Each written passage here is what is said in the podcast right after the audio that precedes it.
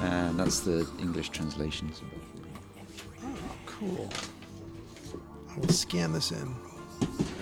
Or you can keep those and just print Oh, them out. okay. Cool. Thank you.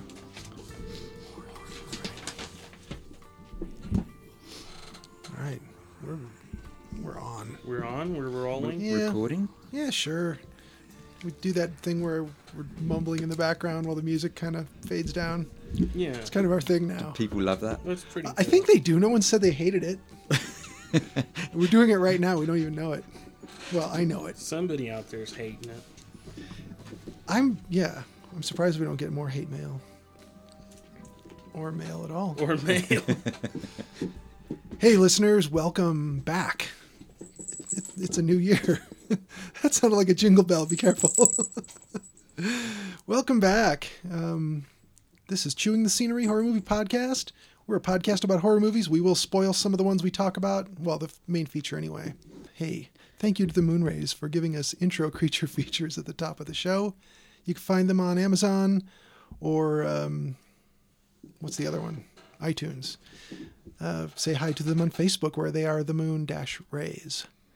Um, we're your hosts. I'm Richard. I'm here with Will Hello. and Jolien. Hello. Jolien, what do you watch since last time? Ah.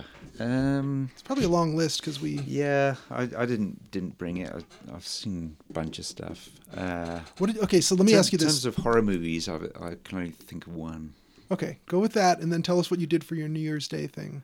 Oh, um, yes, the only horror movie I watched was uh, House on Skull Mountain from 1974, I think. Is it a mountain shaped like a skull, or is it a mountain Yes. made of many skulls? It's this fabulous. It looks like it's filmed in California and it's set in Georgia.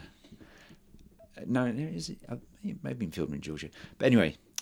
So the everywhere around it, are these sunny mountain roads, mm-hmm. and then Skull Mountain itself is wreathed in mist, and it's obviously like a matte painting and something. But it's like this great skull-shaped rock, and then there's house plonked on top of it, and then all the shots you see of the actual house are, look totally different and it's it's like a voodoo seventies version of uh, the old dark house mysteries, where people gather for the reading of a will, right. and uh, yeah, uh, get knocked off one by one by in this this case voodoo. Uh, it's got a woman who was in uh, Scream, Blackula Scream, but uh, and a guy who was in a bunch of TV westerns, but yeah. Anyway, the New Year's New Year's thing is you know as, as we've mentioned before, we try and watch something that you really like first thing. Right. So uh, I watched Enter the Dragon again. Nice. Um, as you probably know, I watched Citizen Kane. Oh Uh, yeah, tearing a page from your book, I, I watched something excellent on New Year's Day. So your reason is to not stick something crappy into your eyes first thing. yeah. I could have been watching Mariah Carey. Yeah, I watched that. You did. Uh, yeah, we did the New Year's Rockin' Eve uh, with friends down the street, and uh, Yeah, we watch it until the ball comes down, and then we hurriedly switch over before they stick a band on. bye bye. Yeah. yeah, it was something. Um, so, uh, so those were the kind of the two main ones that. Yeah, in terms of horror, that's uh, I saw, I saw this terrific uh, film noir called uh, Night in the City. Have you seen that one? I don't think so. Richard Woodmark. Mm-hmm. Uh, he's in London. He's this like hustler. He's always trying to make a quick buck, No, I don't know that so one. he's always making bad decisions. Oh, good. it is just it's hellish. It's so dark. It's Nice. so nihilistic. Oh man, I gotta see it. Yeah, the, f- the first uh, film that turned me on to film noir was when I was staying up late to watch something rather, and I caught the last 20 minutes or so of uh, the film where he plays the, the killer in it, the giggling Oh yeah. killer. Uh, what, what's that called? I think it's called the Giggling Killer. Yeah, the giggling killer. What is that movie? What am I Uh, thinking of? Victor Mature. Uh, I'm, I'm I'm blanking on it now, but yeah, I, I caught the last 20 minutes of that. I thought, wow, this is so dark and nasty, and uh, yeah, and this was kind of like it. It's just so everyone is just terrible. There's like two decent people in the whole city. He's in Oh, London, Man. you know, 1950, and then like everyone's hustling and lying and selling each other out, and and then it's like got corrupt, you know, boxing being run by the gangs and.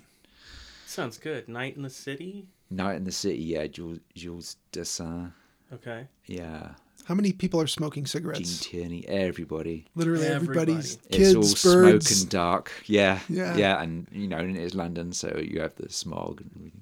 Yeah. Oh God, it But killed it's, uh, people. Yeah, Well, It actually killed people. yeah, that, that, that was so smog, bad. smog's not coming out of the trees. It's, No. it's uh, terrible stuff. But uh, yeah. Uh, oh, I saw. I watched the Decalogue. Have you seen that Decalogue? one, Krzysztof Kieślowski? No. It's uh, ten movies he made for TV. Eighty-eight came out first, but uh, yeah, I, I was waiting till I could see them all in one, you One go. in in order in one go. I'd seen the, like uh, the middle two they released theatrically. Hmm. Uh, one's called a short film about killing, Okay. and the other one's called a short film about love. Hmm. Okay. Uh, short film about killing is just uh, you get these three different. Well, all the films have like three people, mm-hmm. and there, there's some kind of collision or some there's some strange relationship goes on. But in this one, there's a taxi driver who's kind of malicious, and there's and then there's this wandering kid, this drifter who's like really pretty. y- You know, he's he's going to do something bad. he, he he just doesn't care about anybody else and uh, yeah, so, so of course they uh, he ends up giving a ride to the kid, and then you have this ideal idealistic lawyer who's opposed to the death sentence, Okay. and uh, of course you know that works out. So about halfway through, there's this murder that goes on for a long, long time, and uh, eventually kills the taxi driver, and then and then five minutes later he's you know it shows him being sentenced, and then then the rest of it is him uh, he, him in jail and the lawyer visiting him, and he's going to be hung. And it sort of shows the executioner coming in and getting everything ready and stuff, and it's just so cold and oh, it's Wow. mean. Uh, and the yeah, on the, it's not a horror related series by any means, but there's there's lots of um, concern with uh, the unknown and death, and uh, and then the, the first entry is um, a feeling of dread in it is just horrible. There's some, you know something bad's going to happen, and, and it does, but the, the lead character doesn't realize it, and then he re- then you think, oh, maybe he doesn't want to figure out what's happened because Yeah. it's so bad, but it's just uh, yeah, it just builds and builds. It's horrible. Yeah, ama- amazing series. Yeah, Excellent. but anyway, So that's Kozlowski's uh, series of 10 movies? yeah. Wow. So they're, they're like they're all uh, just under an hour long. oh, okay. Did for Polish TV. Right. and then uh, then they did the two theatrically because they they needed th- th- they reckon if they could release a couple theatrically they'd get more money from abroad and, Right. and it but as it worked out uh, I think they made the whole thing for about a hundred thousand or less than that People are willing to work cheap in Poland. Yeah. I mean, And, uh, seriously. yeah this is like the fall of communism you know there's Right. not a lot of work going around and uh, um, but uh, as it worked out it, it made a lot of money And then he was able to go forward and do the Three Colors trilogy. yeah like a couple of years later it Right. the three colors Yeah, which is fantastic. Mm-hmm. If any listeners haven't seen those, a lot of people have just seen Blue and they think, oh, okay, that's that movie, that artsy movie. Yeah, that's amazing though. Yeah. How could you not watch the rest of them after I that know. one? If you find out there's two other ones, red and white, why would Yeah. you watch them? I know at least. Uh, I remember, blue was easier to find. It was. It got better distribution. It got Okay. a lot of distribution. In fact, I I didn't know when I first watched it that there were two other movies, Right. and it took me forever to find Red and White. I was lucky in that I had a good video store near me that carried them, and then I later owned them. This was a fairly f- large video store with a fairly decent foreign selection, but they didn't have those two for some reason. Yeah, it's weird, huh? so, any other ones on on your Uh, oh, yeah, I saw a bunch of movies, but they're not really.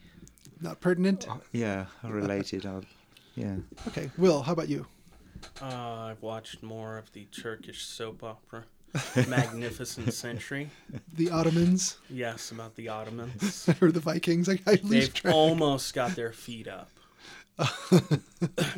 but somebody has has pointed out the problem of coming in the room and stumbling over the ottoman. Dick Van Dyke, Yeah. the great British actor. Yes. uh, I think I have four more episodes. It would be sad when it's over. It's it's super cheesy. It's pretty bad. Uh, I watched a terrible film yesterday called Under the Tuscan Sun. Hmm. Ooh, it was I think supposed to be a rom com, but it was short on both. Is it one of those about relocating to some ideal French countryside? Yeah. Like your own Wealthy vineyard white and- woman yeah. on just after divorce. She's a writer. She never writes, and So it's, this is like the rom com. So so when it's the, the woman who's just divorced, uh huh, uh, it's like a rom com in Italy or France. But if it's a man, then it it's a horror movie and he's confronting his failures and stuff like that. But it's basically the same story. yeah. I wonder if you could mix those two yeah, in the same movie. I think you could. And then I just watched one called The African Doctor, French film about a uh, African doctor from Zaire who basically it's Northern Exposure. Again, I keep watching Northern Exposure films. It's very popular. I think it's one of the seven storylines. There's A fish out of doc- water. There's northern exposure.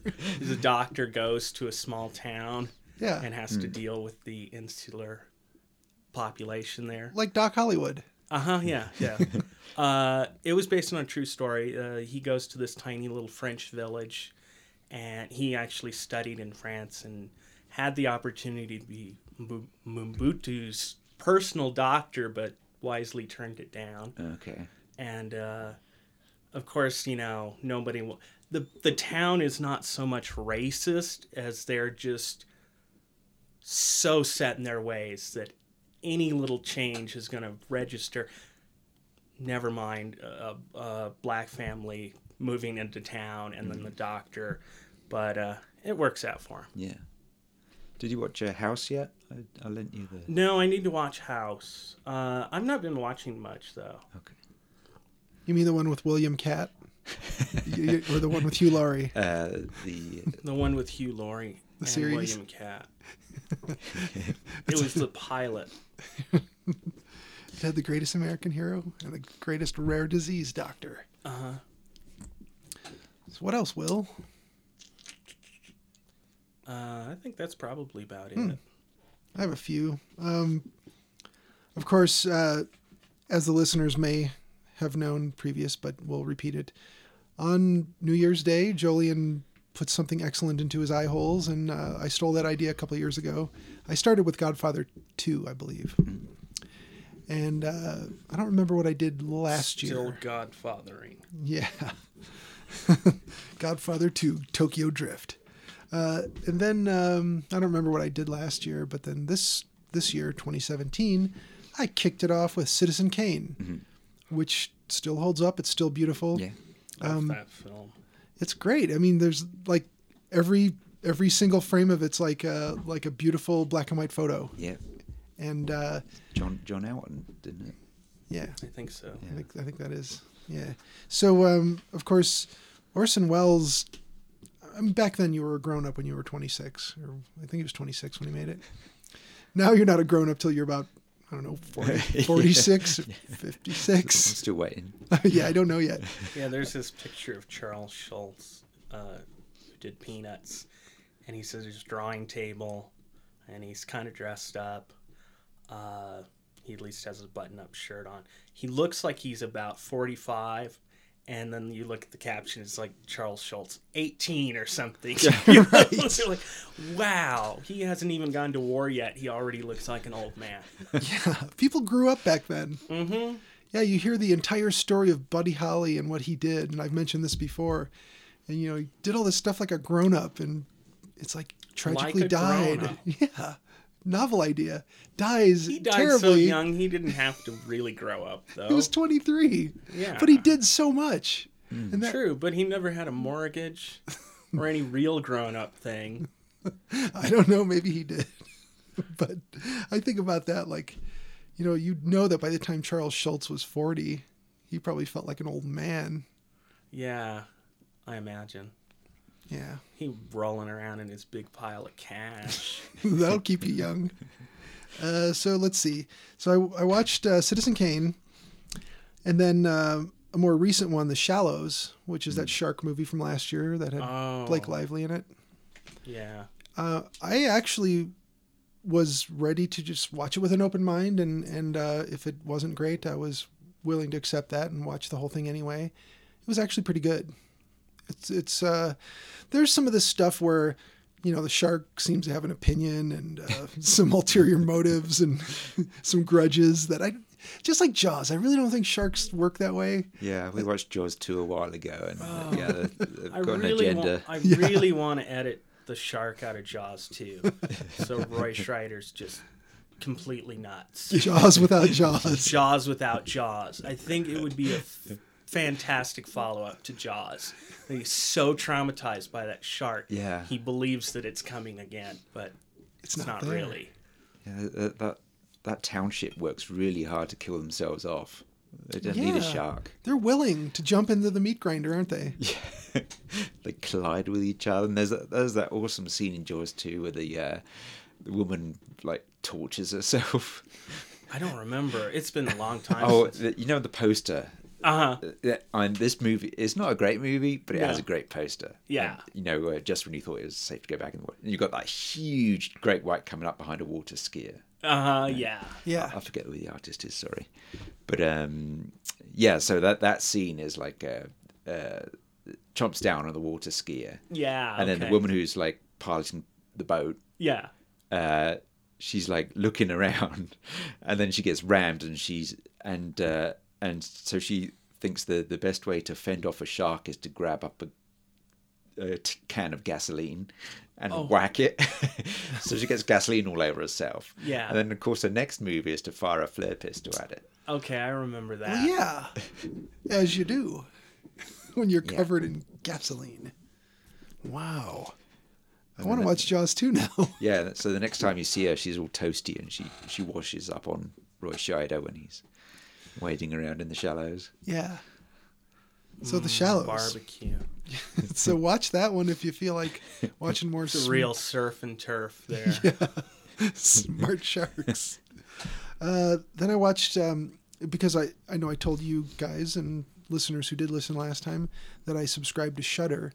And uh, they had Lair of the White Worm, which I knew was coming out on, on Blu ray or at least DVD. Does that hold up? Yes. Yeah. Yes, it does. Um, I remember enjoying this so much uh, when it came out on video, and uh, I have to admit to having a little bit of a crush on Amanda Donahoe after seeing her in that movie. I mean, she's just Yeah.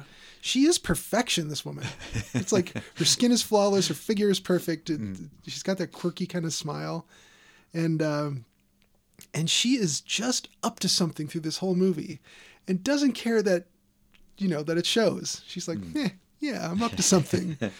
and uh, without spoiling the movie at all, I will say The bad that. guys win. Well, yeah. Well, no, wait. No, I don't think they do. Anyway, uh, without spoiling it, um, I will say it's got uh, a very young Hugh Grant and a very young uh, Peter Capaldi in it, and uh, they both do a great job. And it's it's a less foppish, stammering Hugh Grant. Uh huh. Yeah. Um, he's more in control of his s- self, you know, No, he, he became that character after not know. Notting Hill or something. yeah four weddings and a funeral or Yeah. one of those. yeah where i could imitate it for you but i won't um I won't Please be offended. don't just just drop in a clip here. yeah i, I could but but this is sort of if if, if, I, if, I, if it did sort of okay first of all um, that's all you do is just a couple of words and a lot of tripping on yourself so he was doing a lot of that for a lot of years but before that he was in lair of the white worm which right. uh, it's not a worm it's a snake yeah it's just worm was another word for snake back in the ancient times in the way back and um, hey, maybe this thing's coming back around and eating people. That's what this movie's about. Uh, it's really cool, though. It's definitely worth a look, and um, I assume it was all filmed on location in England. uh, Ken Russell directed this, and I thought, you know what? I know this guy did Altered States, and I looked. It's like, what else did I see that I liked from him? And I know Crimes of Passion uh, was one that came up, which I remember that having really crazy color design to it. I don't remember if I liked it. I, I didn't like I it. remember liking how it looked, Mm-hmm. but I, if I liked it that much, I would have probably at Mm-hmm. some point watched it again. I've not seen that one. And yet. Gothic, which I'm not sure I watched, Oh, that's pretty good. yeah, I saw Gothic. It was and then a bunch of other stuff that didn't look So, interesting to so me. you, you didn't, you haven't heard of the Devils? The Devils. I'll write it down now, though. Oh, that's like that would be hard to find. Uh, they haven't actually properly released it for a long, long time. Hmm. And it's you, online. it, yeah, bro, it, we'll, we'll could Says probably Will. find it in five minutes. I but, had a uh, hard time watching tonight's movie. Uh, getting a copy to download. Oh yeah, you had a hard time watching it. I, that too. It's a little traumatic. But yeah, The Devils, uh, that's like one of the movies that kicked off the whole nunsploitation thing in the Oh, nice. early 70s. Okay. Ol- Oliver Reed. nice. Yeah. Oh, it's good. Totally will watch that. Yeah, it's pretty extreme. The, the most complete version I've seen, ironically, was a Spanish release. But uh, yeah, that, that really needs to come out properly. I'm sure Criterion is listening right now. Get They- on it. Yeah, they usually do. so, yeah, we want The Devils. Uh, real quick, I did start two other things and then some television, but uh, I started watching uh, Santa Sangre, um, the 1989 film. Yeah. Didn't get very far into it, but um, that's because I was tired and Oh. didn't want to like not do it right. So I'm Does gonna that translate to Blood Santa? yes, Blood Santa, Bloody Santa, uh, and then the series The Crown started that. Got a few episodes in. Santa Sangre is amazing. Yeah, it looks Yeah, eh? great. I, uh, amazing. I started to nod and I said, I'm going to do this right. I'm going to shut Oh. it off now Okay, I've got it on Blu-ray. if you want rather it. than struggle Crown? Is that for pointy hat? through. the Crown is about Queen Elizabeth. Uh, yeah, we started. Well, I didn't watch. it. I watched the first episode, and Gene watched it all. Did she, did she binge through it? Yeah, pretty much. Yeah. It was good.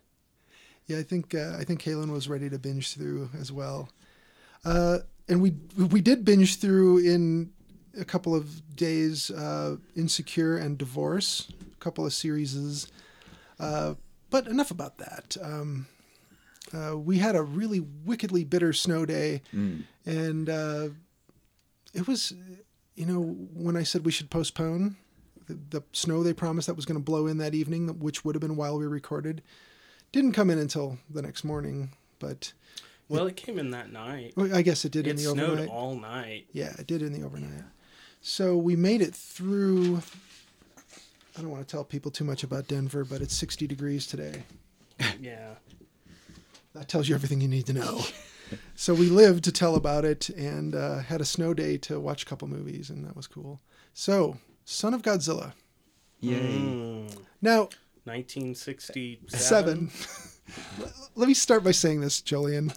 Okay, I'm gonna I'm gonna be in for it tonight, aren't We're, Well, no. Okay. First off, Richard suggested this, not Julia. It was my fault, and I know this because I was editing the episode.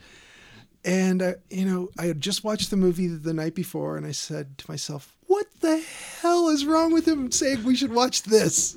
And so I started editing the episode, and I went, that was me. I Yeah. said something about snow. Jolien said there's a Godzilla movie with snow in it. And I said, oh, great, what is it? We should watch it. And uh, I, I will say, you didn't warn us how lighthearted it was. I? What's wrong with that? Will, do you have any opinions on what was wrong with how lighthearted it was? Uh. Eh, I don't. I've never really cared for the lighthearted Godzillas, but they're okay. I watched this at one and a half times faster because Oh, I watched it the uh, like right before we were supposed to record. Right? Um, I have to say the monsters look incredible, moving a little bit faster. Oh yeah, the spider and All of those, they praying- look really good. the praying mantis. Well, actually, the uh, should I be really nerdy this Go ahead. evening? I hope you will. Please do. Yeah. Uh, the first Godzilla movie to have a snowy ending was the second one, Okay. uh, and in uh, that one he ends up going to the north of Japan and they, they bomb up some uh, snowy mountains and bury them in ice. Oh, But yeah. anyway, uh, that that movie he fights Angulas, and uh, and they when they were looking at their footage, they realised they instead of filming overcranking and slowing it down, so they give them some weight. They'd gone the other way, so they were moving too fast. But uh, Eiji Ts- Tsuburaya liked the frenetic yeah. kind of savagery it brought to it, and so he kept it as like fast combat. Yeah, yeah, and uh, I think because they were insects, they looked they looked great. They didn't look quite as puppy puppety. Mm. Uh, I want one of those. Yeah, they were, they were big mantis. uh, marionettes. They, yeah, they're huge. they had like quite. I mean, some people say it's ten, or some people say it's twenty people, uh, puppeteers working at once to do I those believe, things. Yeah, Because you had you know you have eight-legged Things creature and, and, the jaws and everything. yeah, it's Yeah. a pretty complicated setup. Yeah. So, give us a little brief history of your um, of your romance with Godzilla. When did you Uh, fall in I- love with him? And I like this one. This is the second one I ever saw. okay, The first one I saw was the previous movie, which is the previous Tropical Island entry, Was which is Ebira. I saw it as Ebira Terror of the Deep. It's got, I think it's called Godzilla vs. the Sea Monster yes, Yes. now. But, uh, they, you know, they've standardized the English titles now. Um, but yeah, I remember seeing that and being very happy watching that. Uh, and then and then the next one I saw would, would be this one. Uh, and I, I realized that they they weren't going to. You can't do like terrifying nuclear atrocity, you know, grim Godzilla every time. Mm-hmm. No. If you're going to make a series out of it, it's going to change. Oh, And uh, certainly. yeah, Agent Tsuburaya just didn't want to do something to scare kids. So the series, like, I'm basically from the third one onwards, Got like light. King hearted. Kong versus Godzilla was Yeah. comedy. Uh, so yeah, I, I don't I don't mind this being lighthearted. I enjoy the heck out of it. It looks very bright and uh, it's got a good cast in it, and uh, yeah, I- I, I just like the look of it, and it's it's fun stuff. I just want the monster fights. Yeah, you get plenty of I can- those. I can skip all the dialogue. and this this has I don't need some to better know. monster fights in it. I don't Mm-hmm. need to know who's what's going on with the people on the island or No, the, the in people always Tokyo. they always felt like an unnecessary aggravation to me as a kid. Yeah. Ah, get to the di- Yeah, the yeah. When I was a kid, monsters. yeah, yeah, definitely. I still feel that Mm-hmm. way. Now I'm I'm more familiar with the who the people are because I've seen them in lots of other Oh, films. yeah, I can and then totally you see see them that. recurring in this one. Like uh, uh, uh, the guy who plays Morio is Kenji Sahara, and he was in like eleven or something Godzilla movies. Wow. Y- Yeah, um, he's got yeah, there's lots Different of lots of characters. familiar faces. Yeah, uh, Yoshio Tsuchiya, who is in several Kurosawa movies. Uh, he's the guy who like really wigs out. Mm-hmm. Furukawa. He- He's, you know, he's all sweaty and he wants to get off the island. And Yeah. uh, yeah, he's in he's in a bunch of Kurosawa movies, but he was uh, he was an interesting. Uh, is he still around? But he, he's an interesting character because he, he was really into uh, UFOs. He wrote a few books about UFOs, Oh, neat. and uh, so he's really into them. So he was really up for any science fiction movies they put him in. That's neat. So like yeah, so that, you know he'd be in Seven Samurai or Red Beard or, or something, and and then he'd be doing Godzilla movies and he'd be perfectly happy. yeah. You know something interesting about this. Let me ask you guys: How often in a year do you see a cardinal, like a really s- striking uh, specimen of a cardinal, or or a red bird, or a, I saw a bishop. Are we talking about butterflies or no no for some birds reason? Oh, birds okay. um like a blue jay, like a really striking Oh, yeah. blue I've seen jay. we or- have a, we have a Jays. pair that well a pair or or a series of pairs that come around our garden. Yeah, we have a Okay. couple blue jays now. so we don't see a lot of cardinals here, do we? No. The I- red birds are pretty rare. yeah, I don't know. so people in Godzilla movies seem like less surprised to see Godzilla than I am to see a cardinal. and I'm fairly surprised to see a cardinal here, here in the greater Denver area. I'll occasionally see a red bird and go, "Oh wow, Well, look at this that!" what what movie was this in the series? Like seven or eight? This is number eight. Number eight? They're getting used yeah, to by it. the time you're used to Godzilla, they're like, oh well, Loki's destroying Look. Tokyo again. yeah, it's Godzilla. and this was a boom. Like this, these like sixty six to sixty eight monster movies and ghost movies. Yeah. it was there was a huge amount. Like every major studio was making them. So can we say they were marketing this one to kids? Oh yeah, Oh Okay. yeah. Because it sure seemed that way, yeah. and it didn't have uh, the little boy who could communicate with him, or the little fairy twin girls. Those are Mothra.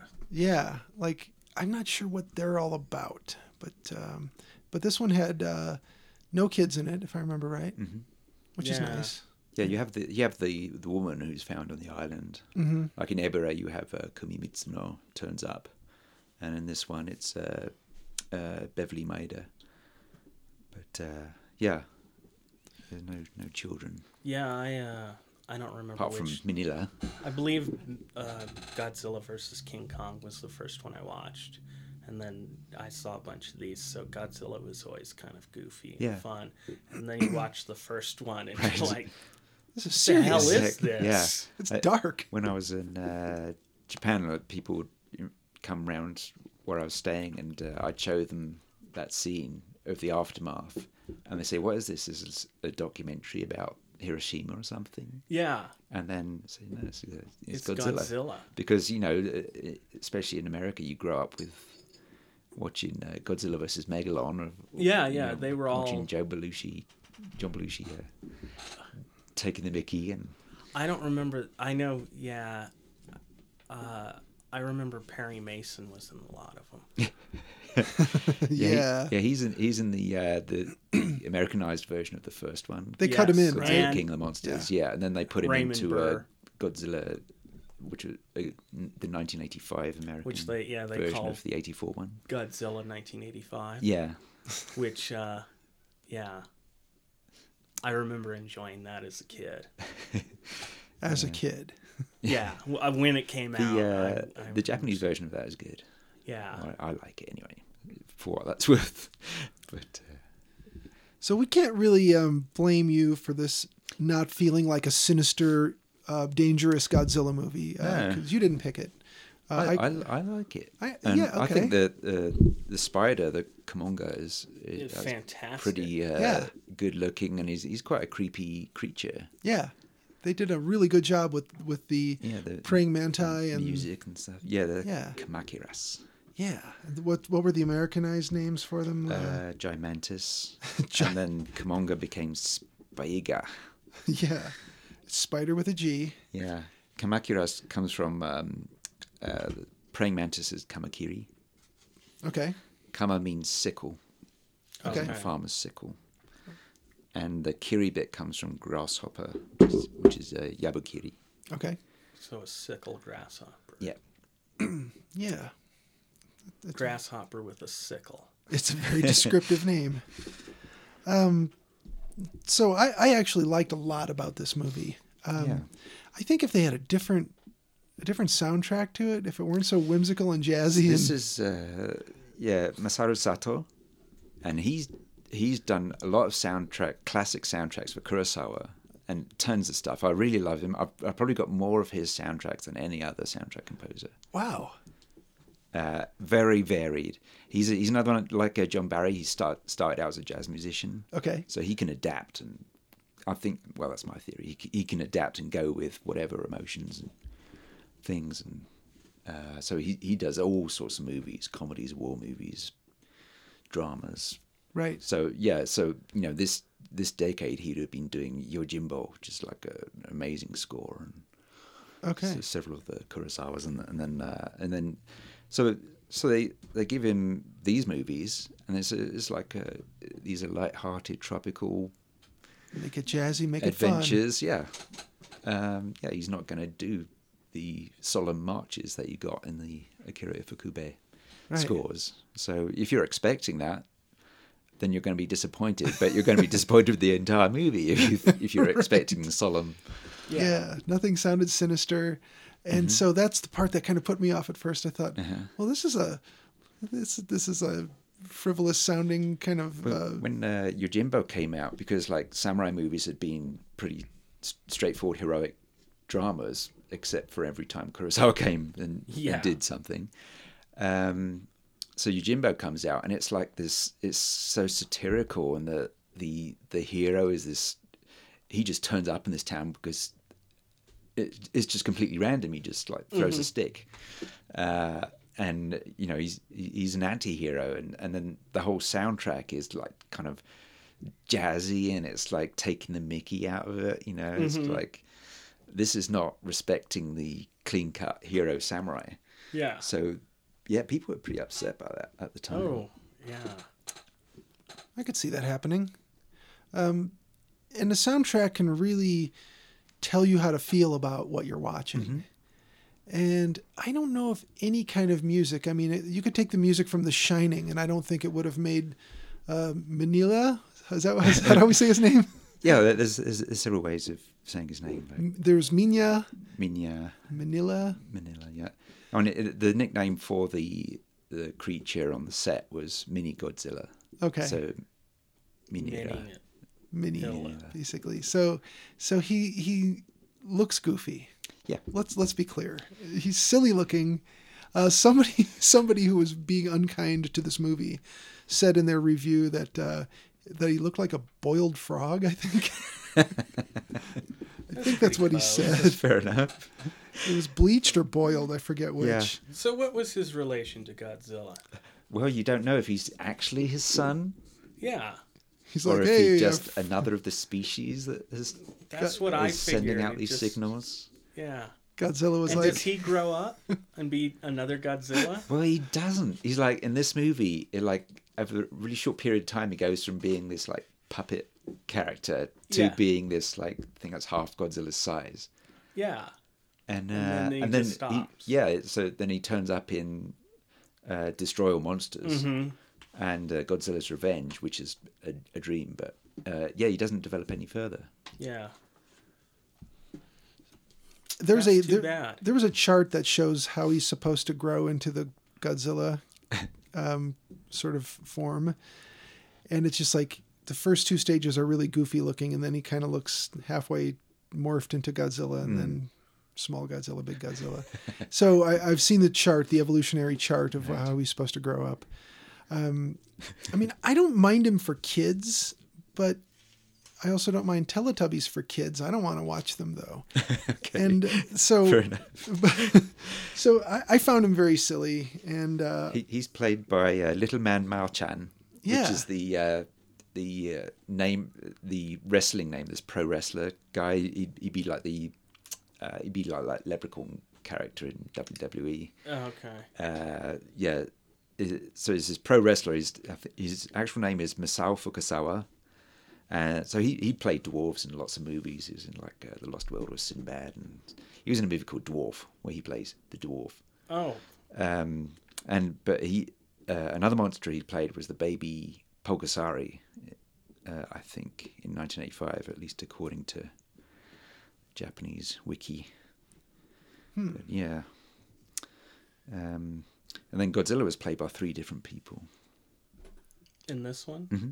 so they they uh, which used is the why original guy for why, the why the suits vary. right Oh, okay, yes, the original yeah. guy played most of the time is Harold Nakajima. who you've met, right? Uh, no, I, I did the poster for his appearance. Oh, that's what it was. Okay, and uh, he plays in the water scenes because he was the only performer who had a scuba license. they're like, dude, we need you. so uh, yeah, so when when he's coming up out of the water or when he's you know swimming around it, that's Haruo Nakajima. But they needed someone who's taller than him so he could pair off with Manila right. and uh, make a size difference. so they got in this like a guy who that he, he was like a baseball player. He'd been with the Hankyu Braves, uh, named uh, Seiji Onaka, and he'd been in a bunch of horror movies. He'd, uh, he'd been in Rodan and. Uh, he has he has two roles in King Kong versus Godzilla, but he he'd like uh, he'd left the Hankyu Braves and he'd he'd gone to work for Toho, and uh, so they had him in because he was tall, but then one lunch break they were playing uh, baseball Yeah. and uh, the ball went down this drain and so he he went to get it, and the the drain cover fell on his hand and broke his arm. it in, injured his hand, so he couldn't. So they so they brought in another monster actor named Hiroshi Sekita, who'd uh, he he he'd- he'd worked with Haru Nakajima before. He played um you know War of the Gargantuas. Yeah, I've seen that. Uh, Sekita was uh, Sanda, and Nakajima was uh, uh, Gaira. They wrecked a lot of buildings in that, if I remember right. Oh yeah, Yeah, they had one of those fantastic oh yeah, it was a great fight. yeah Um, battle royale in the city. But yeah, so there's three different people playing Godzilla. So you, s- that's why you see a little variation in the suit, Yeah, and they also the the suit is the main one is is pretty unpopular. Uh, he, they they kind of changed him to fit Manila instead of the other way around. yeah, So it, his eyes are bigger and friendlier.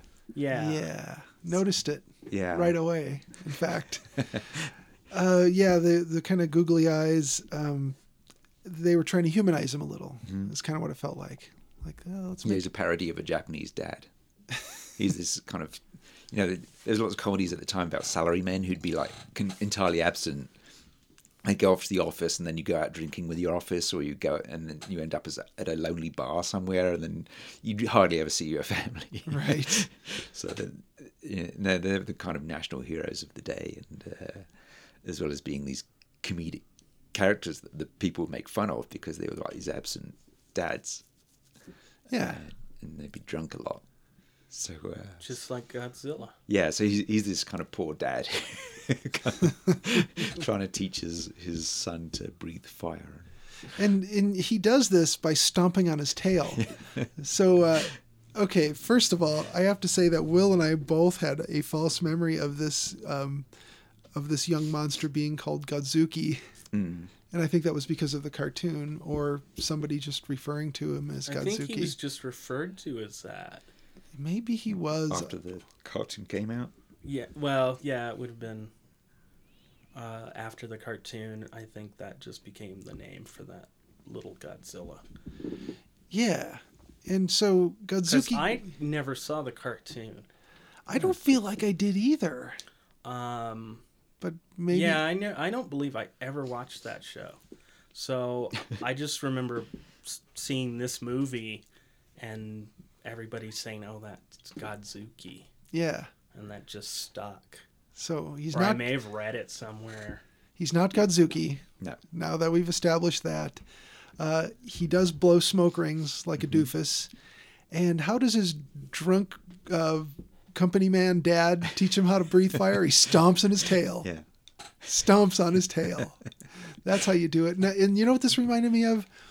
There's this great footage of some kid who's like, "Well, gee, I can't go in there because I can't swim." And John Wayne picks up this kid and chucks him in the pond. Right. You ever yeah, seen that? Yeah. It reminds me of that. It's like, yeah, you're gonna murder a child if that kid drowns. So he stomps on his tail. He breathes fire. Now they can team up and, you know, roast the spider eventually. Uh, the spider throws a lot of um, nylon twine at people. I noticed, Yeah. and uh, you can cut right through it with a lighter. Yeah. That's nice. I like that. It looked like plumber's tape. It kind of did, like the Teflon tape. Uh huh. Yeah. yeah. There's there's um in uh, Japanese folklore there's a, a creature called the Tsuchigomo, the Earth Spider. Hmm.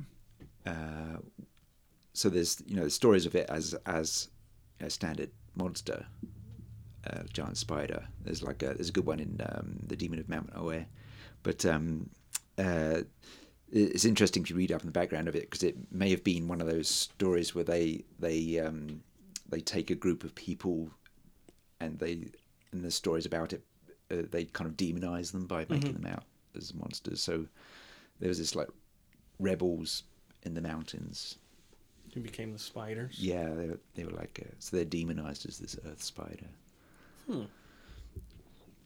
So this, so this, like a lot of things, fits into Japanese folklore. Oh, yeah. Yeah.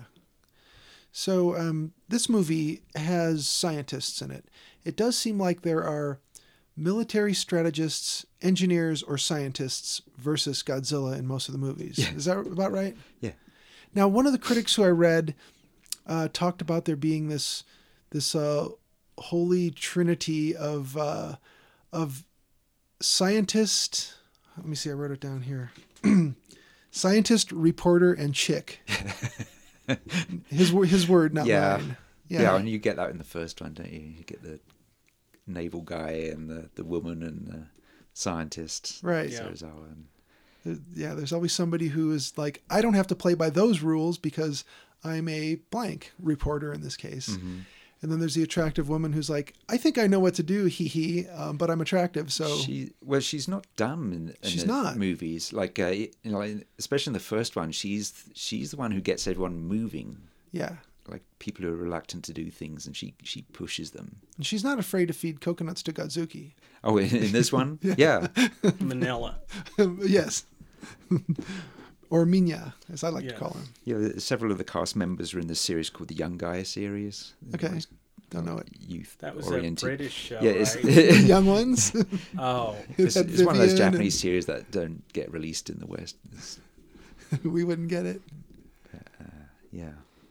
So does it feel like does it feel like they rely on this this kind of storytelling um, because it's what it, it worked once and they just keep doing it? Yeah, it or- works. It's a good dynamic. Yeah. And um, this is like the year after uh, the Ultra series started up. And you Mm. have two of the cast members of the first Ultra series in this. Um, you have. Uh, uh, there's Kenji Sahara is in it. He plays the pilot at the start, sees the. No, hang, The- hang on. it gets the interference. No, he's Morio.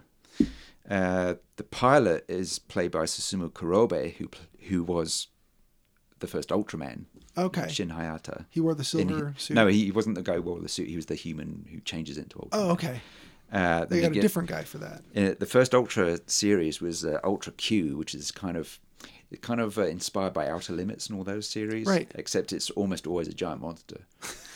uh, so he, he he's like a, on, on the show. He's he's this pilot named Jun, and then there's this his kind of comedy sidekick guy, um, uh, Yasuhiko Saijo, who plays Ipe, and then they then they have this woman who's you know uh, comes in as the reporter type, who, who's uh, Hiroko Sakurai. But uh, yeah, so this, is- this is like a common Yeah. pattern. Right. It's what works. Yeah, It's not like we haven't seen patterns in you know different types of movies before. Oh yeah, and in, in American monster movies, you'd always get like the uh, the hero. would- He'd, he'd often be in the military, wouldn't he? Right. And then you had the scientist, and the scientist would have a daughter. Right.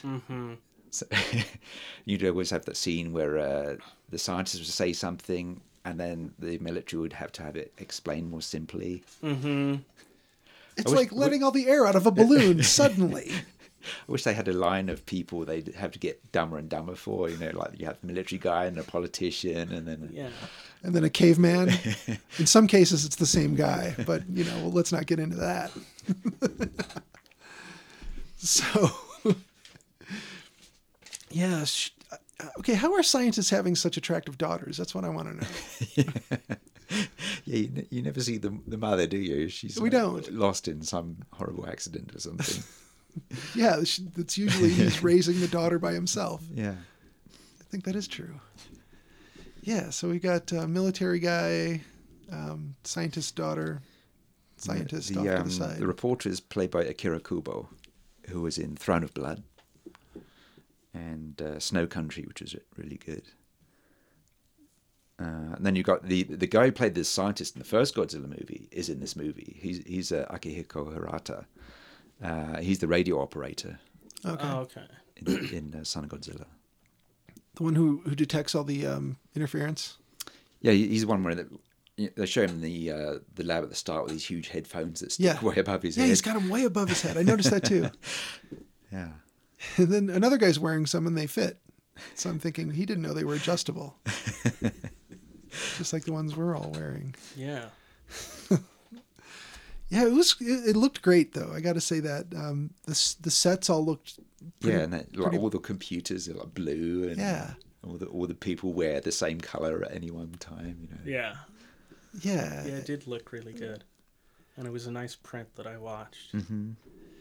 the the one I watched looked really sharp. yeah, the, it's on DVD in this country. It hasn't come out on Blu-ray yet. And It's out on Blu-ray in Japan, but not here yet. But it looks good. do the um, Blu-rays all play universally now, or do they still have those regions? Uh, they still have regions. You can get free region free players. And, Are they terribly Yeah. expensive? Uh, or th- no? There's some Blu-rays that come out region free, That's good. but uh, yeah, they're not that expensive. no. Yeah. So what are what are your favorite moments in this uh, Jolien in this Son of Godzilla? Uh, I uh, I really like the scene where they they wake up uh, Kamonga, and it like stirs, and all the, the boulders are coming down, and yeah. you've got the cool music going, and then Yeah, that was good.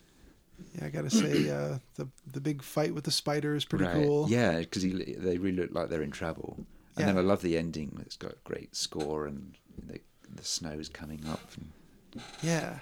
Yeah, they got that cold snap we got. yeah, It was pretty unexpected. But uh, but then the girl explains that uh, they're just gonna go into hibernation, if I remember right. She, Mm-hmm. well, yeah. she needs to reassure the kids because yeah. Yeah, yeah, that was totally to reassure kids. She's like, I'm not talking to you other adults, just to be clear. I'm Right. telling the kids watching this. Godzilla's not dead. No, there 'Cause, will Yeah, you always rooted when Godzilla showed up. yeah. This went out on a double bill with Happiness to You, Sentimental Boy, which I know nothing about. It sounds That's like another giant monster movie, right? Sensitive boy destroyed sentimental Tokyo. sensitive boy destroys Tokyo. Sentimental or sen- Sentimental. sentimental? Sentimental boy destroys Tokyo. Yeah. They, they had the uh, the usual crew who did Godzilla movies. Were, they they just made um, uh, King Kong Escapes. Right. It came out in the summer, and this came out in December. So they, they they've been busy doing that. So a lot of people working on this were the like the support to the main crew. So Okay. so like the, the the usual special effects director was Eiji Tsuburaya, but he he was working on the King Kong movie, and so his assistant cameraman uh, Sadamasa Arakawa uh, was the s- special effects director on this one for the first time. Uh, and then the director was Jun Fukuda as, as opposed to Shiro Honda. Uh, he, he was better known for his you know, like the young guy movies or um, thrillers. He, he was he did several crime thrillers. He did Secret of the Telegion. I don't know that one. Uh, there was all these movies about transforming men, like there's some sort of scientific accident or experiment, Uh-huh. and they they get transformed in some way. So there's the H Man and You mean like every single Marvel hero? Yes, man. Yeah, yeah. uh, so the secret to Legion is this guy who's like gas this man. war veteran, and he's and he's he's knocking off all these these other ex soldiers who've who've like uh, tried to kill him because of they found they buried this treasure, Hmm. and but he's he's got this teleportation machine, but unfortunately it, it degenerates him every time he uses it, so he's like cracking up physically and mentally Oh man, but he, he's got his, one of those like Japanese bayonets they had with the like uh, they've got grooves down them to let out more blood. yeah, but uh, yeah, he's, he's like he just teleports in and knocks them off.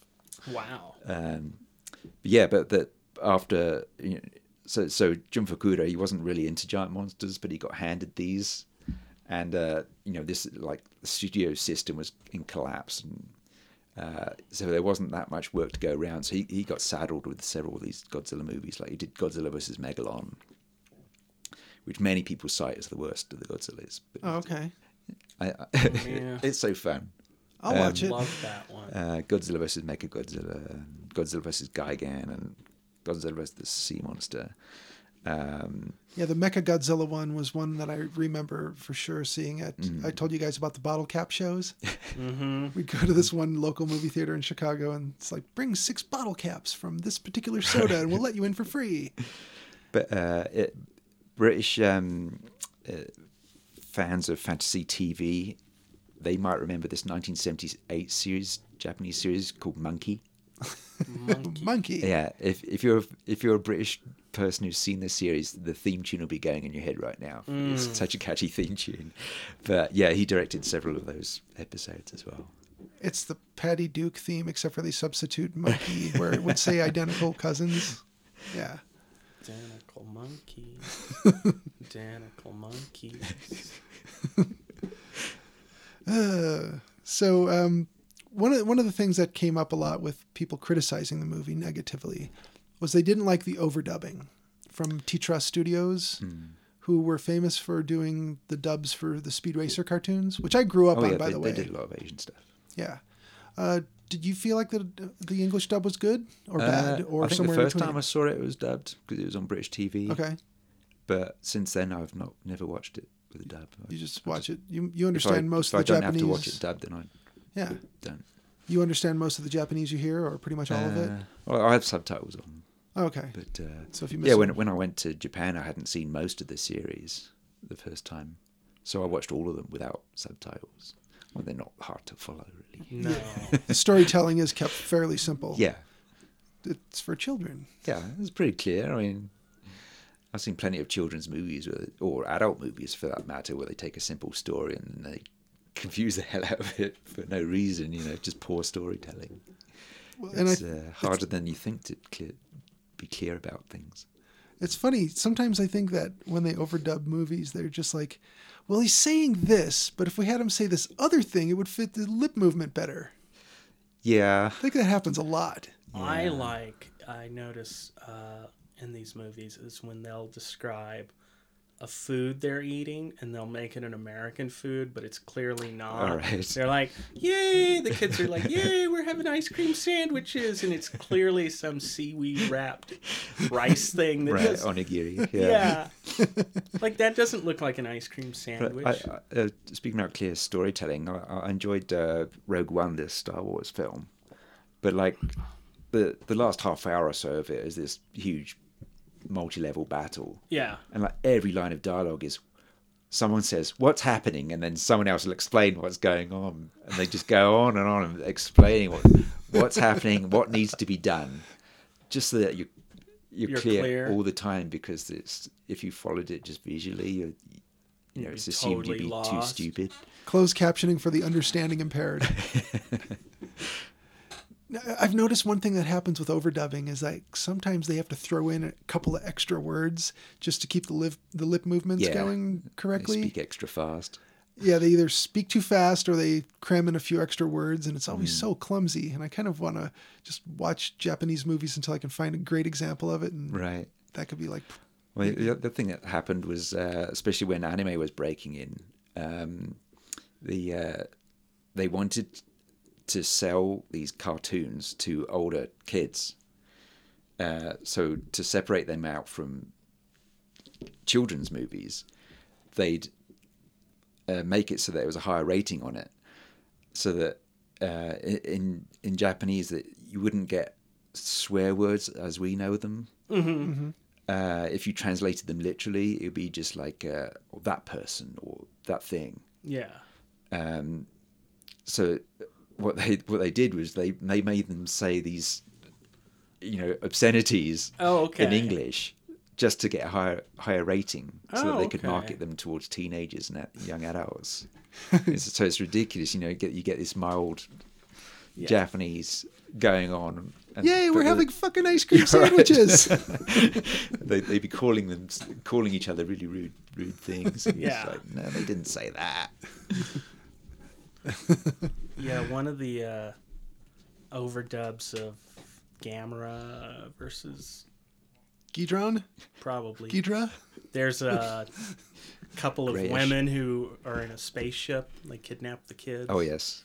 Uh, whatever, which one that was. But one of them has the worst sort of Brooklyn accent. it does not fit at all. Mm-hmm. Those space ladies are pretty hot. Though. Yes. That's the one with Gilon in it. Chops up space gals and, Yep. and Gamera does the uh, the pole exercises. Yep. Yep. pole dancing. Yeah, and, and Gamera had- had- he'd, he'd been around for a couple of years. He does the like uneven bars, the Oh, uneven okay. parallel bars. Yeah, Uh, so th- this was this whole it it really accelerated this whole trend to market them towards kids. right. Ah, yeah, Um, So uh, yeah, because Gamera al- always had children. kids. You know, in, in the first movie, he was kind of indifferent to them, but then he, he kind of links up with this kid from the lighthouse. But Yeah, then after that, he was always rescuing kids. And So, how many proper like Godzilla movies from Japan are there? From beginning to present, are there a dozen? Are there oh, twenty? there's, there's over two dozen now. over two dozen. Uh, where does this one stand with you as far as like if Is it somewhere in the middle? Is it somewhere higher up? Uh, Is this one of your favorites or no? Uh, I wouldn't say it's a favorite. I enjoy watching it every time. So it's around number 14. or so.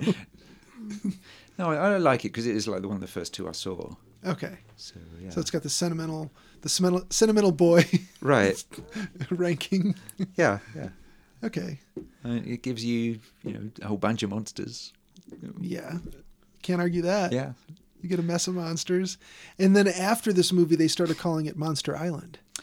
yeah. They actually refer to Monster Island kind of jokingly in this one. Yeah. But then in Destroy All Monsters, they established that by 1999, they corralled all the, the monsters onto this island in the Ogasawara group, Yeah. and, uh, and that's where they all live in harmony. Yeah. Now that's do Where they? they fight all the time. and you put bets on them. It's Uh, yeah. I would. not really an island, though. It's a peninsula. That's true. Huh? Look at a map, people. Come on. Yeah, the- the, No, Oh, that's uh, a Simpsons joke. They send Lisa. Uh, she's being sworn as president in the future, Uh-huh. and they're like, "Stop! She's gotten a bad grade and whatever. She got a B once, so they're like, we sentence you to Monster Island." Don't worry, it's just a name. It's actually a peninsula. like that. so um, yeah, I enjoyed this. I I didn't feel bored for a minute, and I will say that I wasn't expecting it to be whimsical or lighthearted, so I was a little surprised uh, throughout the movie. Going, wow, it's still being whimsical. Okay, um, and look at those big human-like eyes on Godzilla. oh, he got cuter after this. Yeah. Yeah. So this happened, but you know that didn't make me dislike the movie. I enjoyed watching it. Um, I would tell anybody who wants to introduce themselves to the Godzilla movies, find a few of the scary ones. You know, first the more menacing ones. I never really feel scared by a Godzilla movie, but I feel like oh, there's this threat, there's this menace of this giant Yeah. uh, It de- radioactive depends creature. on how old you are if, when you're coming to them, I suppose. Yeah, if you're five, you're Mine- gonna be yeah, so, so I was, must have been nine ish when I saw these two Tropical Island ones, you know. Yeah, I mean, as Blue Oyster Cult put it, um, he picks up a bus and he throws it back down. That's Watch- scary, Yeah, I'd right? Watch anything with a monster in it. Wades through the buildings toward the center of town. yeah. Yep, that's scary. Right. Uh, finding a mashup or any kind of a mix that that pits the um, Nirvana song "Smells Like Teen Spirit" up against the Blue Oyster Cult song "Godzilla," Hmm. which are arguably the same song. Not easy to find. I was really disappointed. Oh. There were some bands poorly recorded playing it live, but I wanted some smart DJ to take one song and mix it up against and in, in, in amongst the other song. And I looked for a good solid hour and found nothing. You have Garage Hmm. Band. I should do it myself, You right? got it. Yeah, if you want it done, do it yourself. This drops tomorrow, so I can't. But Oh. Well, not not on this For- one, but for you can next do it in time. the future. I'll send you a link for the Rick Astley Nirvana mashup. but I think I ran across it and didn't listen to it. But yeah, please do. Oh. Yeah, That works. yeah. Uh, but yeah, send me the link. I would love to just click on it and listen to that one. Um, so yeah, Blue Oyster Cult obviously loved the Godzilla movies. Mm-hmm. Um, don't think uh, they're speaking Japanese in the background of that one part. They are. Are they really? Yeah, they're saying um, emergency radio broadcast. Uh, t- Godzilla's attacking Ginza. So they really are. Yeah. Wow. Okay. They had a Godzilla that would come on stage with. Them. I know. I saw him in person. Did you? I saw Blue Oyster Cult Oh shit! Because there was a. back in the 80s. I, I'm ashamed to admit it was on Reddit, unresolved mysteries, but somebody was writing about uh, Godzilla because there were no photos of it online, and they were getting conflicting reports of people who'd seen it, people who may have seen it. Mm, I saw it twice. Sweet. So Yeah. you could have told them. Yeah. I mean, it eventually somebody did post a photo of it. Uh, doesn't seem like they know where it went though. So You know, it's kind of lost. It's not the to kind of ages. thing that's in Turn the up- broom turn closet. Up in uh, Pee Wee movies.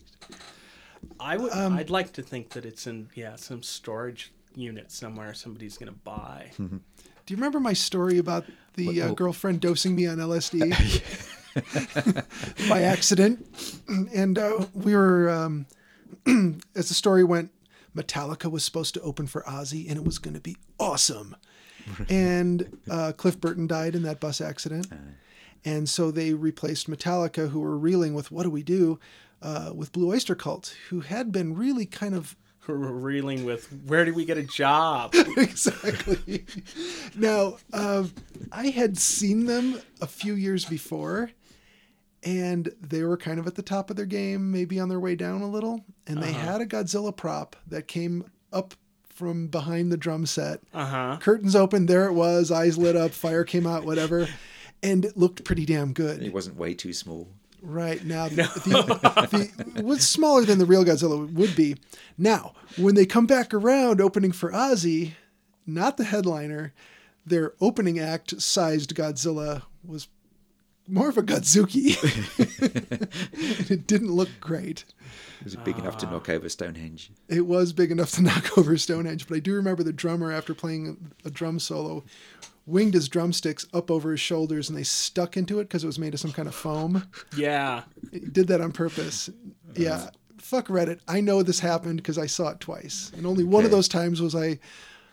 Well, it was it was only questioned because it was odd that there were no pictures So if you of this thing. if you Google this, there's no Everywhere. pictures. Uh, there are now, Okay. but this was probably six months ago or so. Oh my god. Uh, it was just a nice mystery that didn't involve murder. Talk about uh, Godzilla suits turning up.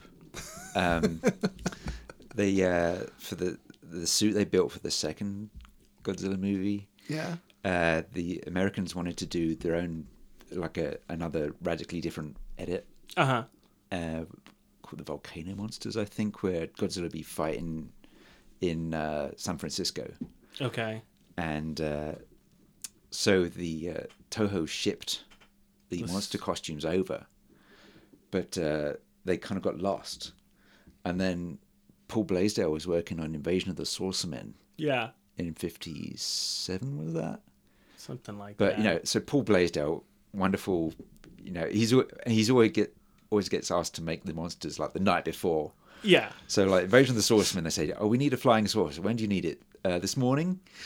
Okay, so he he ma- he makes this pretty good flying saucer, and then they and then the- having made made this model, they say, oh, we're going to blow it up. So uh, so they rig it up for explosives, and then to take cover from the explosion, they get down behind these crates, and they. Re- uh, and of course they're they're down there for a while and they see the writing on these crates is in Japanese and they wonder what's in these crates and they open them up and lo and behold there's the Godzilla suit. Wow. Did they send him back? I don't know what happened with them after that. That's as far as the anecdote got, I think. Ah. but uh, yeah, and that, so they never did their own version of Godzilla the, the second. no. movie. Yeah. So these Movie. things weren't like caught up in customs or left on some shipping dock. They made it all the way to the studios. Yeah. And some jackass went, I don't know what they are, stick them over there. Probably because it was in Japanese. Yeah, I don't know what this is. Uh, yeah. Uh, Whatever you do, don't get a crowbar and open it and have a peek. Yeah, so it's somewhere like behind the Ark of the Covenant or something. Right. Yeah. That's so funny because I used to get, uh, I, I worked for a business years ago that would ship um, functioning credit card terminals to businesses that had malfunctioning ones. And um, of course, the customer was supposed to send the malfunctioning one back.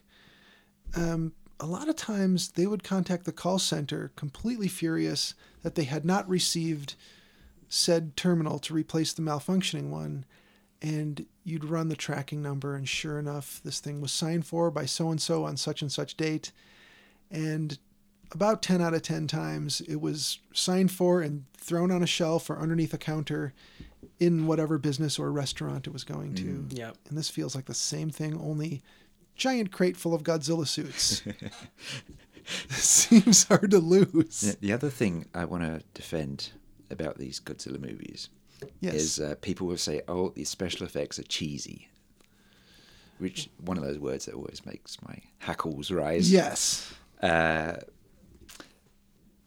Obviously, it's a man in a monster suit. right They didn't actually film giant monsters.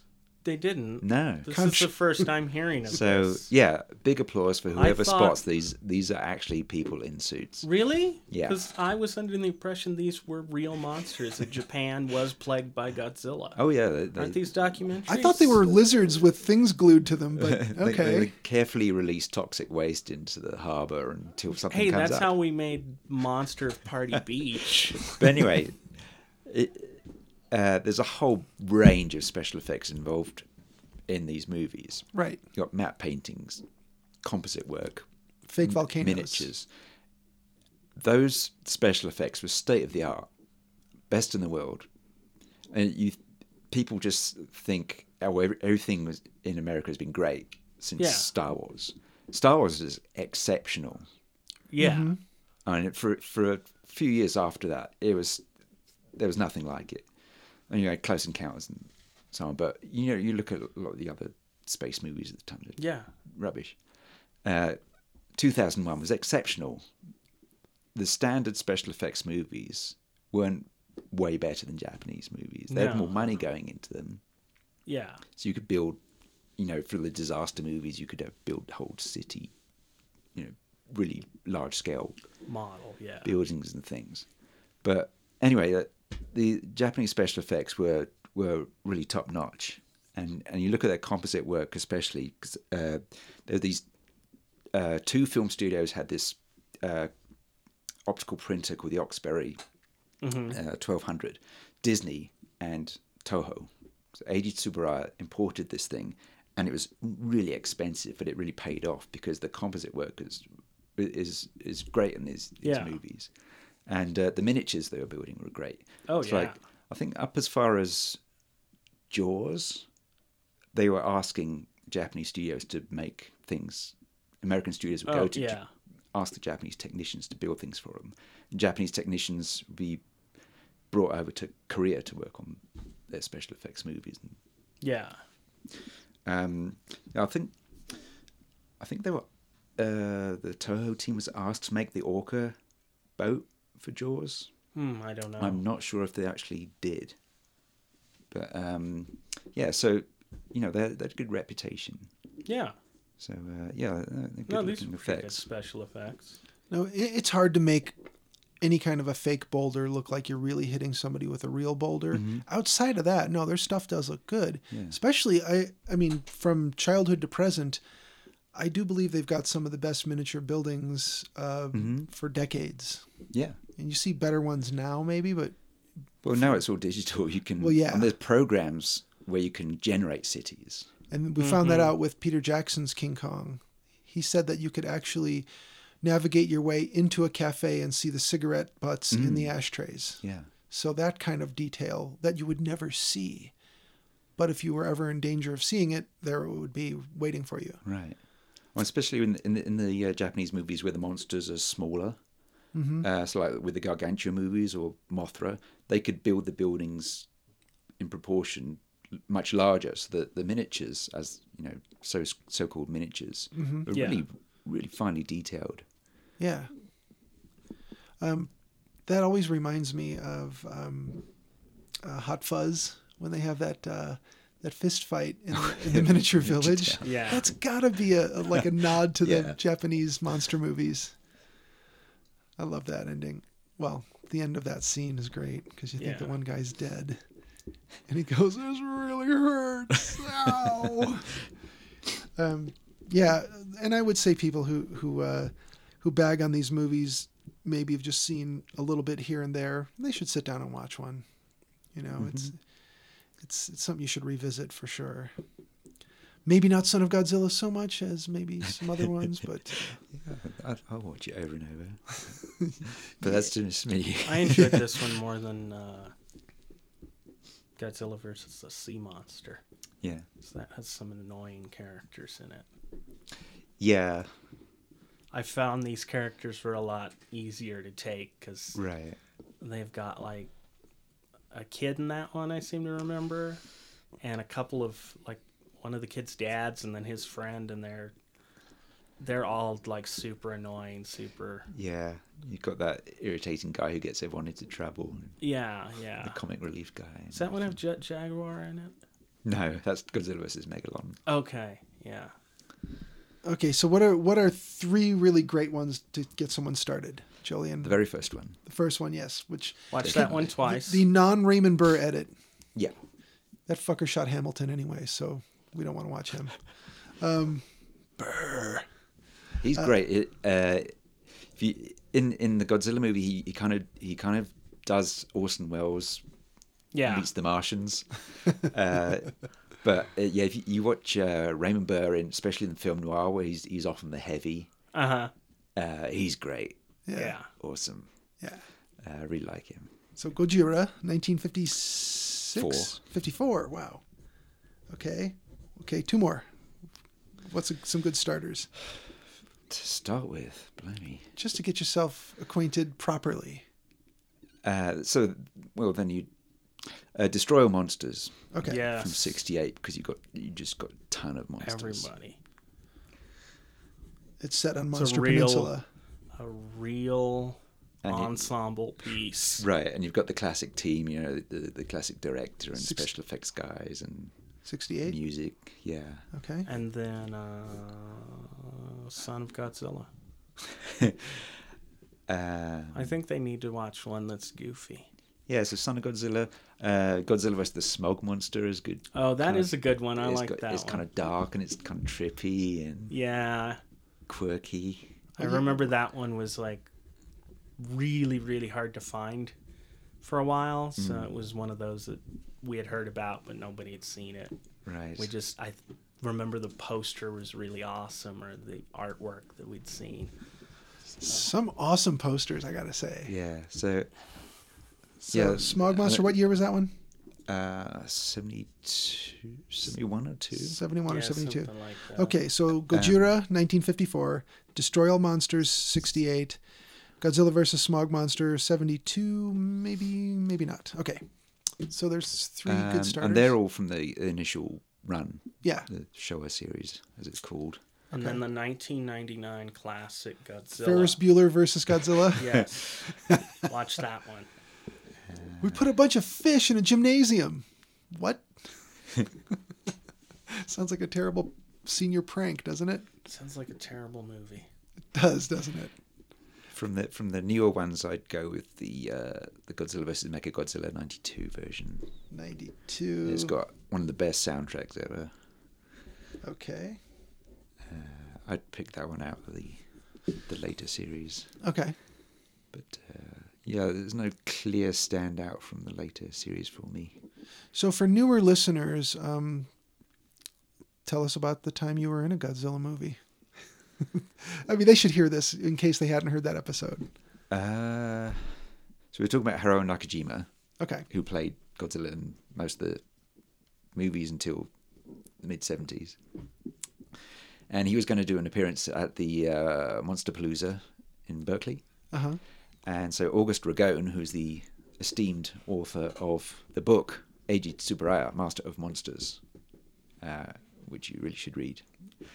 Um, yeah, he, he commissioned me to do the poster, and it was going to be a huge banner to go up behind Haru Na- Nakajima. And uh, so I did this poster with him and his Godzilla suit and all the monsters he played around Yeah. around him. And uh, that poster ended up on the wall of the of Gareth Edwards, who directed the second American Godzilla movie, Cool. or so-called American because he's English and the, it was filmed in Canada. but anyway, uh, s- and uh, one of my old friends from Japan became the brother-in-law of a second direct, second unit director. but anyway, so they knew about me from these various ways, and and uh, they s- they, so I started getting these emails saying, uh, so. Uh, uh, what does Godzilla eat and stuff like that, and uh, and then they started. They, they, he told me that they would call me Godzilla's brain on the set. Oh, nice. And, uh, so then they said, uh, "Oh, would you like to come up and watch us filming it?" So I said, "Yeah, And where was the filming taking place? uh, Vancouver." Okay, so you went up to Vancouver for this. Yeah, Okay. as it turned out, at my own expense. Uh huh. I Hey, whatever. wasn't paid for anything. Uh, but anyway, they um, went up to Vancouver, and then they, the studios are out in the suburbs. But they have this. Um, so they, they they showed me around the uh, the interior sets where they have like the uh, they have the ship, and they have the uh, the the the huge rib cage that they go into. Uh, and they took me around the special effects department where they had all the um, the foam core models of the buildings and things like that. And they Nice. showed me some of the uh, the previous artwork and things like that. And then he uh, took me out to the uh, they had this set, this Chinatown set they built for Watchmen. Okay. And then they had these uh, huge uh, green screen curtains across one end of it. Uh, so we had a look around that, and then uh, and the um, and we came back at night for the big explosion scene. Ah. And they had, you know they, they rigged up this stuntman to blow him out of the nest and fly him down the street. Uh, Yeah. that was pretty cool to see. And then uh, uh, then the next day, uh, went downtown, and in like the main one of the main drags in the business district in Vancouver was the first unit with Gareth, Gareth Edwards and uh, so I'd- they had this like uh, big one of the big rainy scenes with the crowd stuck in the street and uh, the nurse ca- nurse character running around and and then they have uh, and then they're reacting to the various monsters turning up like this Muto fi- flies over and then Godzilla comes out the harbour. Yeah. Uh, there's hardly anything left of this scene in the movie. Oh. Um, it, where, but she dodges into a shelter at the end of that scene, and uh, so they, so uh, I was left standing next to the tent where Gareth Edwards was, and uh, watching everything. And then everyone who knew I was supposed to be there had drifted away because the second unit was fil- filming like a couple of blocks away. Mm-hmm. So uh, after a while, I realised I was getting all these hostile stares from all these people, like um, uh, you know some of the cast and stuff. And I was like, "What are you doing here?" And and uh, I, I talked to the uh, special effects guy Jim Rigel, who's he's like one of the um, uh, wetter special effects Oh guys. yeah. Um, but yeah, I said, "Oh, can I ask you some questions?" And he said, "Yeah." But then after a couple of questions, he was like, "Who are you? Are you a reporter?" I was like, "No." so I, I just I just left and went off to the second unit where they were a bit more relaxed. Yeah. So they were concerned about leaks. Oh yeah, yeah, yeah. Okay, because you could be undercover from Fangoria because it still existed back then. Yeah. Wow. So how did you end up in the scene you were in?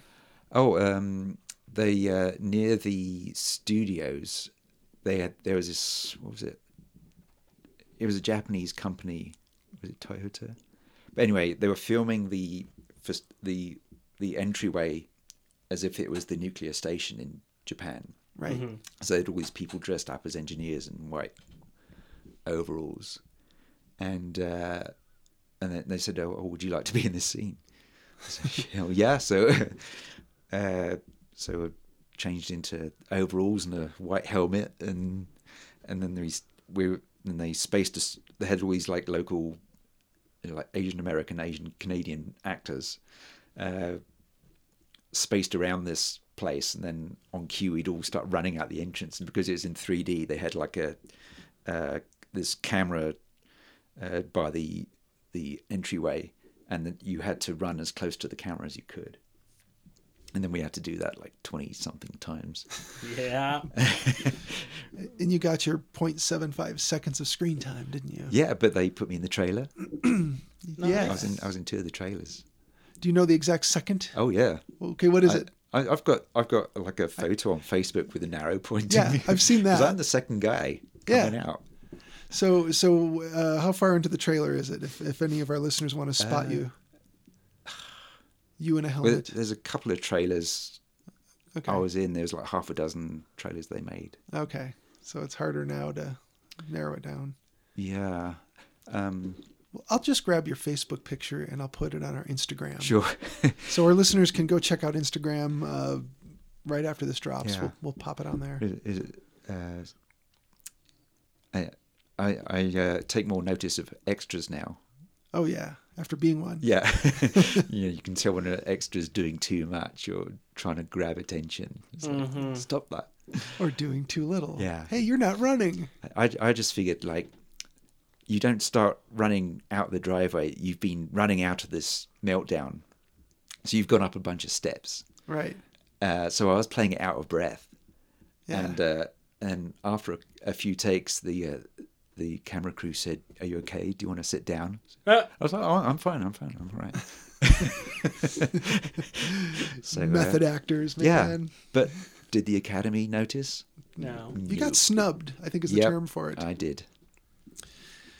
Well, I'm glad you did it though, because you know how many people can say that they lived that dream. Thousands.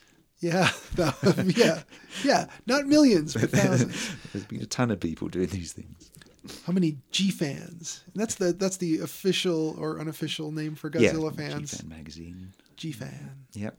How many G fans can say, "I was noticed and um, invited, and then put into the movie somehow"? It's like, wow, not only got noticed but invited. Yeah, Gareth Edwards said, uh, "Would you like to be in the, the crowd scene when they're when they're getting rain dumped on them?" but I knew I was going to be staying with somebody afterwards, and I didn't want to turn up like drenched. and uh, and I'm, I'm glad I didn't because they cut most of that scene anyway. So there's always poor people who are out there on Sunday being soaked to the skin for no reason. you know, if the news ever shows up and spends 45 minutes talking to people, and uh, the reporter is asking all these questions about all this stuff, Yep. and you've ever, ever been there for one of those things, then Well, we did one with Meiningers, didn't we? Were you in that? They pulled a group of us wasn't. out to this bar, and they had us drawing in I this was in bar. that. I was in that. I with was. you. Yeah. Yeah, Yeah. I didn't And do then that. there's like about 20 seconds left of it by the time they finished. Yeah. Oh, yeah. And that was a good one because I've seen somewhere it ends up being, you know, yeah, ten- they filmed a, a commercial for the liquor store that I worked at, and we were all in it.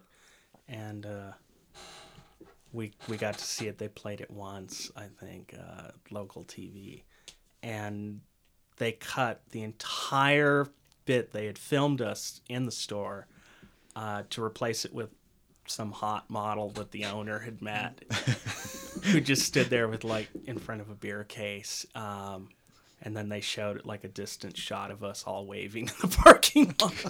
it's like, oh, all day wasted. here's all these imbeciles from 50 yards away. Yeah. Yeah. and the, you know the cutting room floor, man. Yeah, I, I remember this from the time I was a tiny child. I was probably four or five years old, and my grandpa, who was next door, was removing a swarm of bees because he was a beekeeper, and it was in a tree that was adjacent to his yard. And he said, "Okay, well, I know they're my bees, and I know what to do." And the news showed up, and my brother and I were just playing, you know, with our tricycles or whatever, and watching the uh, activities and the reporter started asking us questions about like well so you you live next door to, to the bees tell us about that we probably answered questions for 10 15 minutes and on the news it was like some guy removed some bees and now the sports it was like a distant Yeah. shot of my grandpa getting bees into a box and that was it yeah so wasting my time i had You always shoot more than you need. yeah. So, Yeah. coverage. I'm hoping a, a, a director's cut or whatever comes out when the next Godzilla movie is released. yeah, because all the all the cutscenes you're talking about should be on there. yeah. That'd be More of cool. me. More of you, the, s- the real star of Slow Godzilla. motion. It's not about the monster. It's about the guy in the lab It coveralls. is the best bit. It's the most emotional bit. Yeah. and, we, and we need more Brian Cranston too. Yeah, I saw his double. They they, they they have the bit where they he drives in through the entrance and they had his double being driven up. Was it that guy Joe that did all this stuff on Breaking Bad? Uh, I didn't get close to the car, but you could tell it was wasn't him. I met his Breaking Bad double uh, Yeah. in, in Albuquerque at uh, at a Breaking Bad fest, and his name was Joe. I forget his last name, but he looks a lot like him. Ah, okay. Yeah, I mean, even from just 15, 20 feet away, it's like double take. Oh, is that no? No, it's not him. so yeah, he was just a local guy who ended up being the double. And hey, if the, if he got to be the double on this thing too, that would be cool. I'll have to look that up. I'll, I'll read the credits. 'Cause I'll, I'll know the last name when I see it. Okay. Yeah, I- I'm not credited. Yeah. Well, I bought a copy for my parents, and they fell asleep immediately after m- they'd seen my bit. they're like, oh, there's our son. Good night. they weren't interested in the rest of the movie. Well, it's um, we're at about 90 minutes. We should probably call it a show, huh? Um, Wow, and- 90 minutes. yeah, it's about as long as uh, Godzuki versus uh, the monsters of Monster Peninsula. Yeah. Um, any ideas what we should do next time, or should we just figure that out? And Well, well aren't we coming up into a spouse-free period? yeah, All right. Yeah. Come on, let's get down to it. what do you want to Pieces, pieces? Pieces. burning. The burning, the Thunder- burning Thunder pieces. Correct. Thundercrack. Okay, which one? well, what are we doing first? You've got to see all three. Okay, Uh, the burning in pieces works really nicely as a double bill. Okay. If you watch the burning first, and it's funny, and then pieces because it's nuts. okay, Yeah, okay. And Let's then- do that and we can split the episode. okay. Um, maybe we could do it on Saturday or Sunday. I work Saturdays. Okay, Sunday, Sunday's fine with me. Uh, Jillian. It'll take a couple hours, won't it? Oh, Sunday they're showing. Uh, you're gonna you're gonna spit at me for this. If you hate me for Son of Godzilla, uh, Singing in the Rain is playing theatrically, and I'm gonna go and see it. Okay. Debbie Reynolds, come on! It's Yeah, oh, not yeah, bad. I- One of my favorite films ever. I don't It's a remember. pretty top good 10. film. I don't Yeah. remember enough about it to say that I disliked it, so I'm not going to judge you. Yeah. Well, we'll figure it out amongst ourselves, but listeners, check out The Burning, Pieces, and Thundercrack. And the burning pieces Yes. in your thunder crack. Sound, sounds terrible. All right. Well, that's a show. Uh, we'll s- we'll see those movies or, you know, some mix of those movies and come back for another one of these. All right. Thank you for listening. Thank you. Stay off the moors.